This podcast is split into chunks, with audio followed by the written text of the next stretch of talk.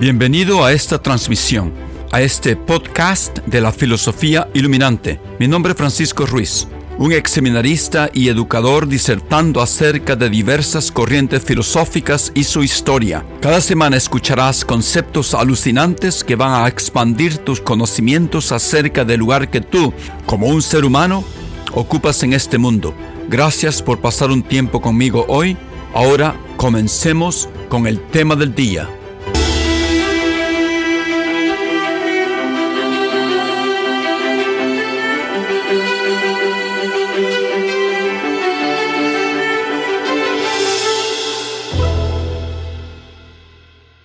Buenos días, buenas tardes, buenas noches. Este es eh, Francisco Ruiz hablándoles a ustedes desde Boston, Massachusetts. Este es el último episodio, la última grabación acerca de mujeres filósofas, acerca de Hipatia de Alejandría. La última grabación la dedico a los pasos, paso por paso, que llevaron al asesinato de Hipatia de Alejandría. En aquel tiempo de Hipatia de Alejandría, en ese momento antes de su asesinato, Alejandría estaba viviendo una tensión muy alta de violencia de una comunidad en contra de otra comunidad. Y cualquier cosita, cualquier pretexto podía hacer que la violencia se pusiera peor y estallara. Y pudo haber sido un incidente trivial que provocó toda la cadena de pasos que terminaron en la triste muerte de Hipatia.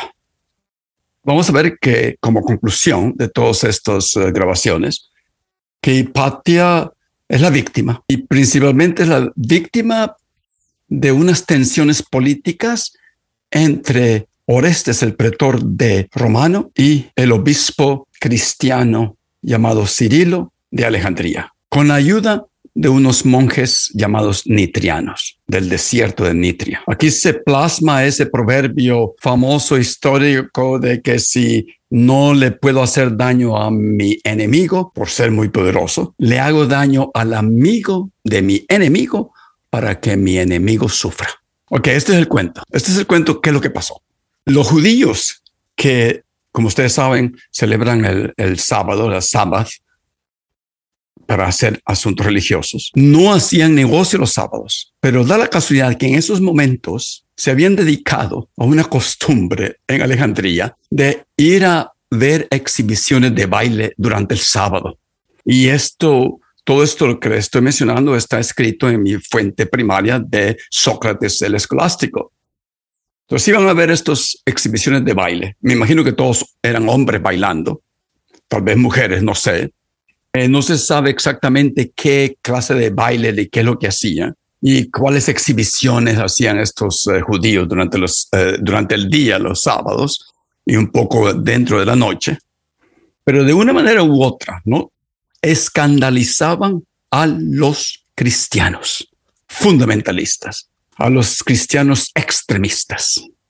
Y estos cristianos le achacaban a los judíos que en lugar de estar rezando, orando en sus sinagogas durante el sábado, así como ellos tendrían que estar haciendo, se ponían a bailar y andar bailando y cantando en la esfera pública, porque esto era en la esfera pública, no era dentro de sus casas, no era en la sinagoga. Y los cristianos decían, váyanse para sus templos para orar, ahí deberían de estar ustedes siguiendo su ley sagrada. Bueno, pero los bailes de los bailarines se hicieron muy populares en Alejandría y atraían multitudes de gente para ver a estos bailes. Pero ustedes saben, cuando se junta una multitud de personas, siempre hay alguna persona que se excede en su exuberancia y comienza a hacer ruido y, y hace un gran escándalo. Siempre pasa eso.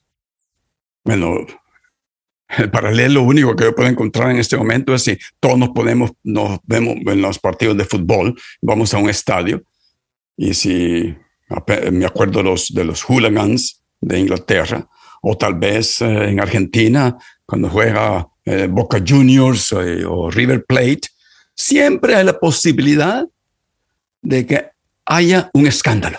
Bueno, Orestes oyó las quejas de los cristianos y decidió ponerles unos límites a los bailes y exhibiciones de los judíos. No canceló estas exhibiciones completamente. Bueno, los judíos resintieron estas limitaciones, se enojaron mucho porque Orestes había puesto algunos límites en sus exhibiciones y en sus bailes. Y no le gustó la orden de Orestes. Y aquí viene un momento precipitante de todo el asunto de Hipatia. Bueno, ustedes saben que no, no existía radio, no, existía televisión, no existía un periódico, un diario que saliera y que todo el mundo, eh, todos los días y que el, mundo de Alejandría se, pusiera a leer para ver qué es lo que estaba pasando, para ver qué es lo que quería el eh, pretor romano. De una manera, para anunciar las nuevos, nuevas leyes o las nuevas órdenes que salían del palacio del pretor, era así como me acuerdo cuando estaba pequeño en Chalchuapa, el pueblo de ahí de Santa Ana, El Salvador, cuando era un niño, cuando la alcaldía quería divulgar alguna nueva orden. ¿Qué es lo que hacía?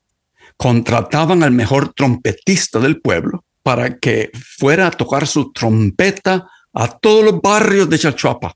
Se ponía en una esquina, se subía a una tarima o un taburete y comenzaba con su trompeta a hacer un, bastante ruido. Y todo el mundo salía de sus casas y se comenzaba a congregar alrededor del trompetista y al lado del trompetista estaba el síndico de la alcaldía con un, un papel y comenzaba a leer las nuevas órdenes del alcalde. Y me imagino que eso pasaba en muchos pueblos de Latinoamérica, en México. Y me imagino que todavía pasa eso, no estoy seguro. Pero entonces, Orestes en Alejandría, lo que hizo es convocó al pueblo de Alejandría enfrente de su palacio para anunciar las restricciones a los espectáculos de baile judíos. Y como siempre, mucha gente se congregó alrededor del, del palacio de Orestes, incluyendo algunos clientes que siempre, eh, habituales, que siempre iban a oír a Orestes. La, casi todos eran judíos, porque no, tal vez ya sabían que iba Orestes a anunciar algo en contra de ellos. ¿Qué pasa? Cirilo, el obispo de Alejandría, como religioso que era, pero también político, mandó a un espía de él para que fuera a oír qué es lo que Orestes iba a decirles a los judíos. Y aquí el, récord histórico es bien específico, porque al espía que mandó eh, este Cirilo, hasta el nombre tiene, se llamaba Yarax. Bueno, los judíos al nomás ver a este Yaras, que tenía una fama de ser un cristiano extremista, muy conocido en todo, era un cristiano fanático, muy conocido en Alejandría, los judíos lo vieron, se enfurecieron a ver la presencia de este hombre en la audiencia y lo vieron como una amenaza. Lo vieron como si él lo que quería hacer es comenzar a incitar un motín para que Orestes les pusiera mucho más límites a los judíos. No, no se sabe si es, era el propósito de Yarax, pero de todas maneras, ¿qué fue lo que pasó? Al ver a Yarax, Oreste, que lo vio también como un espía de Cirilo, no para que regresara a, a decirle a Cirilo qué es lo que estaba pasando dentro de los judíos y qué es lo que estaba pasando, qué es lo que Oreste quería decirles a los judíos. Y de todas maneras, Cirilo quería usurpar el poder político de Orestes. Entonces Orestes el que lo hizo arrestó a Yarax y lo torturó en frente de todo el público. Cirilo se enojó muchísimo, no lo sacó de quicio. Bueno, Cirilo eh, posiblemente porque era el camino más fácil, culpó. ¿A quién culpó? A los judíos de la desgracia que había caído sobre el lugar, su lugarteniente y se encargó de intimidarlos, llamando a los líderes de, líderes de su comunidad ante él para amenazar a los judíos. Su acción en contra de los judíos fracasó porque lo que pasó fue esto. Siempre hay extremistas fanáticos en todas partes. Unos extremistas fanáticos judíos, siempre los extremistas, siempre los fanáticos, no importa de qué religión, se reunieron un conclave secreto y, tramaron y llevaron a cabo una masacre de cristianos. Los conspiradores judíos usaron eh, una corteza de palma para hacerse unos anillos para identificarse ellos mismos. Y lo que hicieron anoche fue comenzaron a gritar, hay incendio, hay incendio, hay incendio en este templo cristiano, en esta iglesia cristiana, para que los cristianos salieran de sus casas a echarle agua a ver qué es lo que hacían para apagar al incendio. Y así se dieron cuenta los judíos quiénes eran cristianos. Después el anillo que se ponían en, sus dedos los identificaba como judíos y comenzaron, comenzaron a hacer una matazón de cristianos que no tenían ese, anillo y que habían salido a, a apagar el fuego. Todo el mundo que estaba fuera de su casa, que no era judío, los judíos lo mataron. Entonces, Cirilo, el obispo de Alejandría, no Orestes en este caso, fue el más rápido a responder a la, a la matanza de los cristianos y acompañado por una gran multitud de cristianos, enojados obviamente, mandó a todos los cristianos a que saquearan todas las sinagogas de Alejandría, se apoderó de todas las cosas de dentro de las sinagogas y expulsó sistemáticamente a los judíos de Alejandría. Y así, motivando así mucho más a sus seguidores eh, fanáticos cristianos para que siguieran saqueando las casas de, las sinagogas de los judíos. Entonces Orestes, el pretor de Alejandría, eh, se sorprendió que Cirilo había expulsado a los judíos porque Orestes era mucho más eh, moderado en términos de la religión. Y también Orestes sabía que los judíos eran los que mantenían un alto nivel de negocio y lo vio como una gran pérdida económica para Alejandría, no como pretor romano, haber, haber expulsado a los judíos de Alejandría. Y, entonces Orestes comenzó a ver cómo le cortaba las alas a este Cirilo, pero no sabía cómo hacerlo.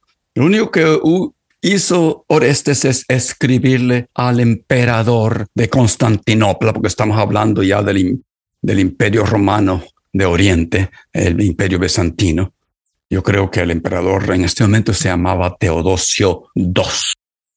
Y, también Cirilo le escribió cartas al emperador, no presentando la versión del, del incidente. Cirilo se vio como el que tenía la iniciativa, porque se vio que tenía fuerza y comenzó a buscar, y esto todos los eh, fuentes eh, primarias escriben acerca de cómo Cirilo comenzó a buscar una manera de reconciliarse con Orestes. Eso es cierto. Pero también es cierto que se quería reconciliar con Orestes de una manera donde Orestes tenía que ceder mucho y Cirilo no iba a ceder nada. Entonces cualquier gesto de Orestes que hiciera Orestes, Cirilo lo, hubiera, lo hubiera interpretado como una rendición de Orestes. Es esa cosa política que pasa mucho en la política de todas maneras. Y, trató una vez, después trató otra vez, y la segunda vez que trató le trajo la Biblia, les trajo el Nuevo Testamento, y le dijo a Orestes, mira Orestes, tú eres cristiano, yo soy cristiano, así que hagamos la paz. Y Orestes definitivamente como político y como cristiano, de alguna manera, un nivel así eh, profundo, sabía que tenía que aceptar a Cirilo la posición religiosa de Cirilo, la moral cristiana y la disciplina eclesiástica. Entonces se veía como estaba obligado a tomar la dirección de, de su adversario, de su enemigo, porque, pero de todas maneras, Orestes que hizo no aceptó, porque él sabía que el obispo ya tenía poder que, que se, considerable en, Alejandría, tanto en la esfera temporal, ¿no? Como en la espiritual, de, como se dijera en, en latín, de facto y de jure. Orestes, sin embargo, volvió a rechazar la oferta de Cirilo, porque la consideró como un estratagema, un manipuladora de Cirilo, y eso era cierto.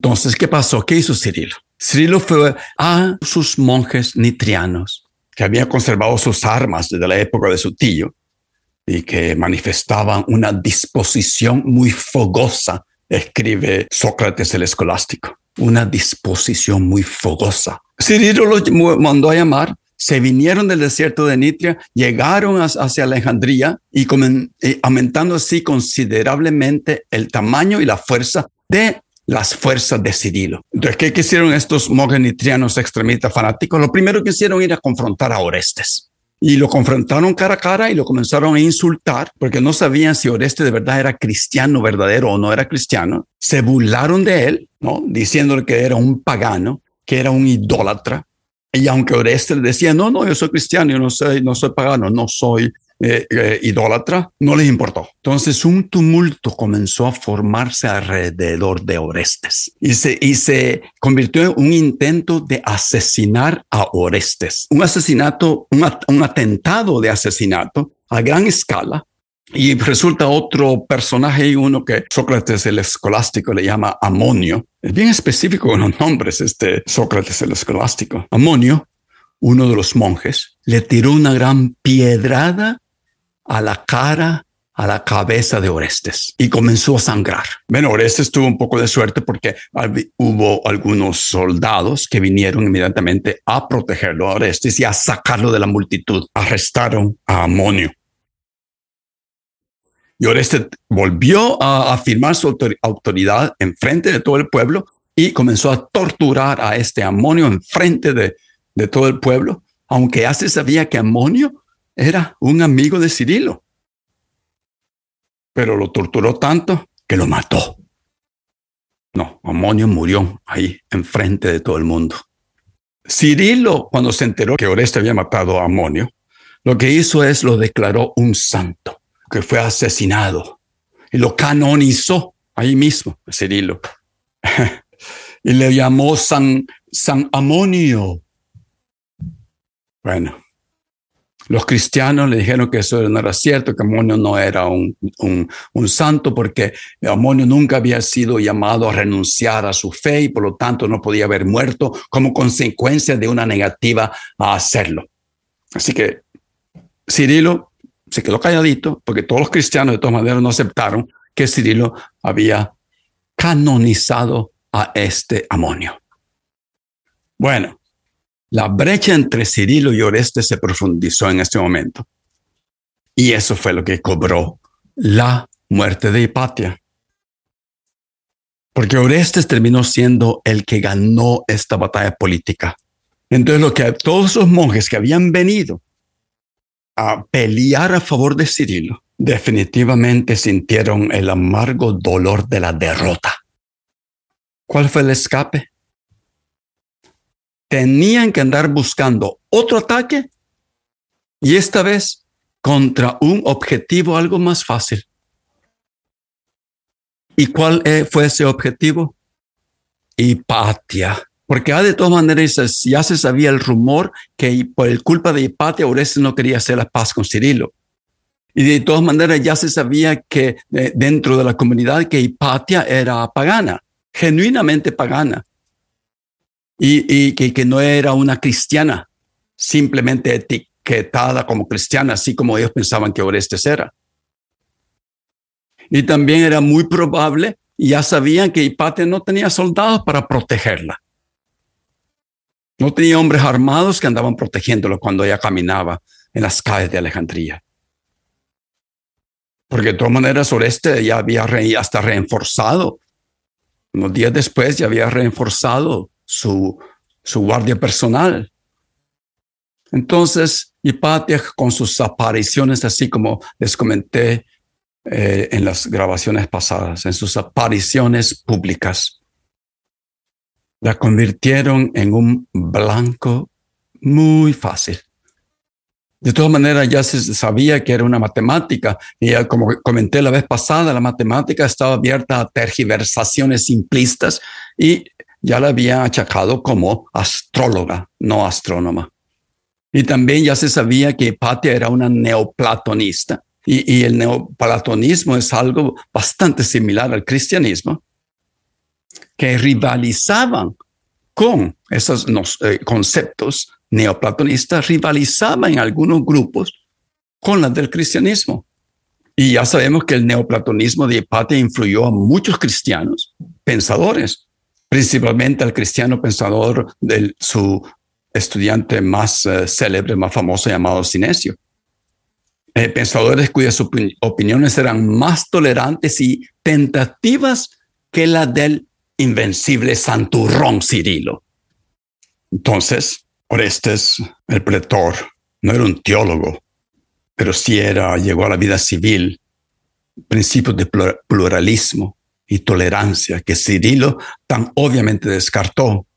Y como era tan tolerante, los monjes nitrianos y cirilos vieron a Hipatia como la cómplice de Orestes. Y era la influencia de Hipatia que impedía que el gobernador Orestes extendiera la mano y agarrara la rama de olivo que Cirilo, había ofrecido tan pública y teatralmente. Así que sucedió que una multitud de fanáticos extremistas cristianos, encabezados, y aquí es otro nombre que, que deja salir Sócrates el escolástico, encabezados por un Pedro el lector, se llama este, bloquearon el camino de, vuelta a casa del carruaje en el que viajaba Hipatia, la sacaron a rastras y como si buscaran la sanción divina por su acto, arrastraron a la desventurada mujer a una iglesia donde la desnudaron y la mataron a golpes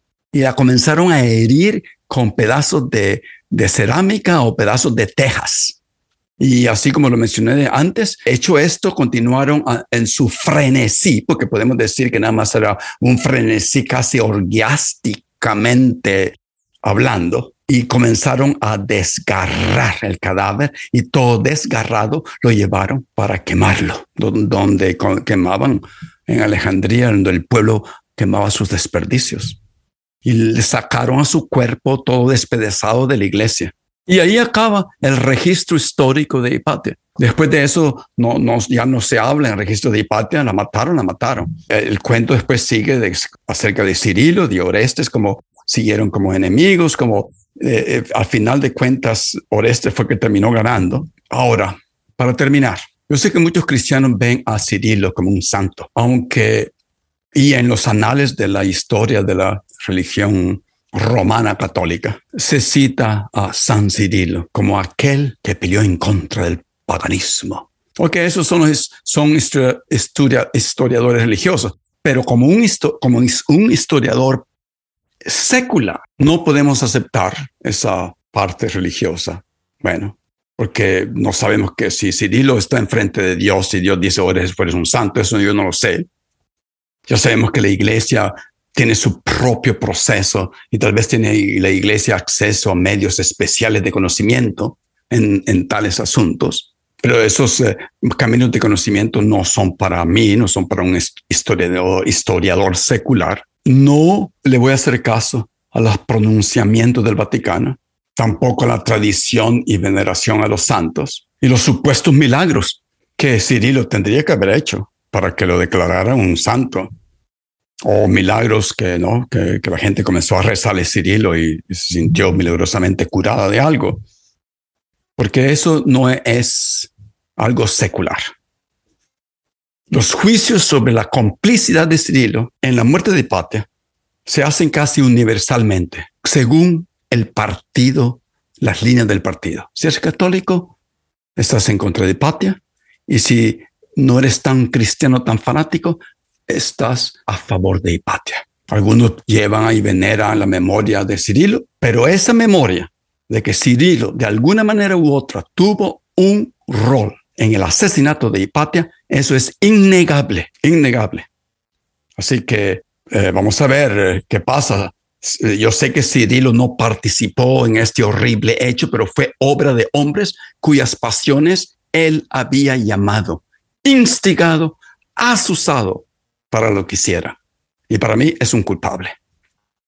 Que sea santo, de acuerdo con la iglesia, no, de verdad, no tiene nada que ver para mí. Ahora, yo sé que Cirilo es el un doctor de la iglesia universal, basado en su trabajo teológico. Pero hay, y muchas veces a este Cirilo hasta lo comparan y lo ponen a la misma altura de San Agustín y de Tomás de Aquino, porque supuestamente sus escritos espirituales son profundos y muy sabios. Bueno, tal vez eso es suficiente para que sea un santo, pero como hombre, como su propio carácter, como hombre, como pasaron los hechos, así como se revelan de acuerdo con las fuentes primarias en los incidentes que condujeron a la muerte de Hipatia, siempre empañará la admiración que los cristianos tienen por Cirilo. Bueno, yo creo que no es necesario decir más de esto. Vamos, a terminar aquí. Y la próxima vez que esté con ustedes, voy a empezar una nueva serie.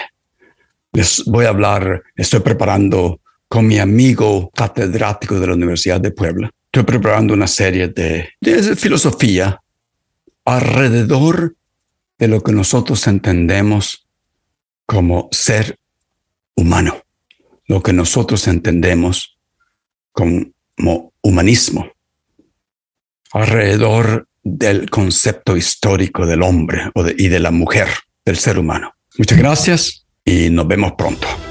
Gracias por haber escuchado mi grabación que produzco para contribuir al desarrollo humano de mis oyentes. Si te ha gustado, compártela con tus amigos y familia. Sugerencias de cómo mejorarla son bienvenidas. En los próximos episodios continuaremos discutiendo grandes ideas filosóficas que nos hacen reexaminar nuestras vidas y nuestro rol en este mundo. Hasta la próxima y que tengas un buen día.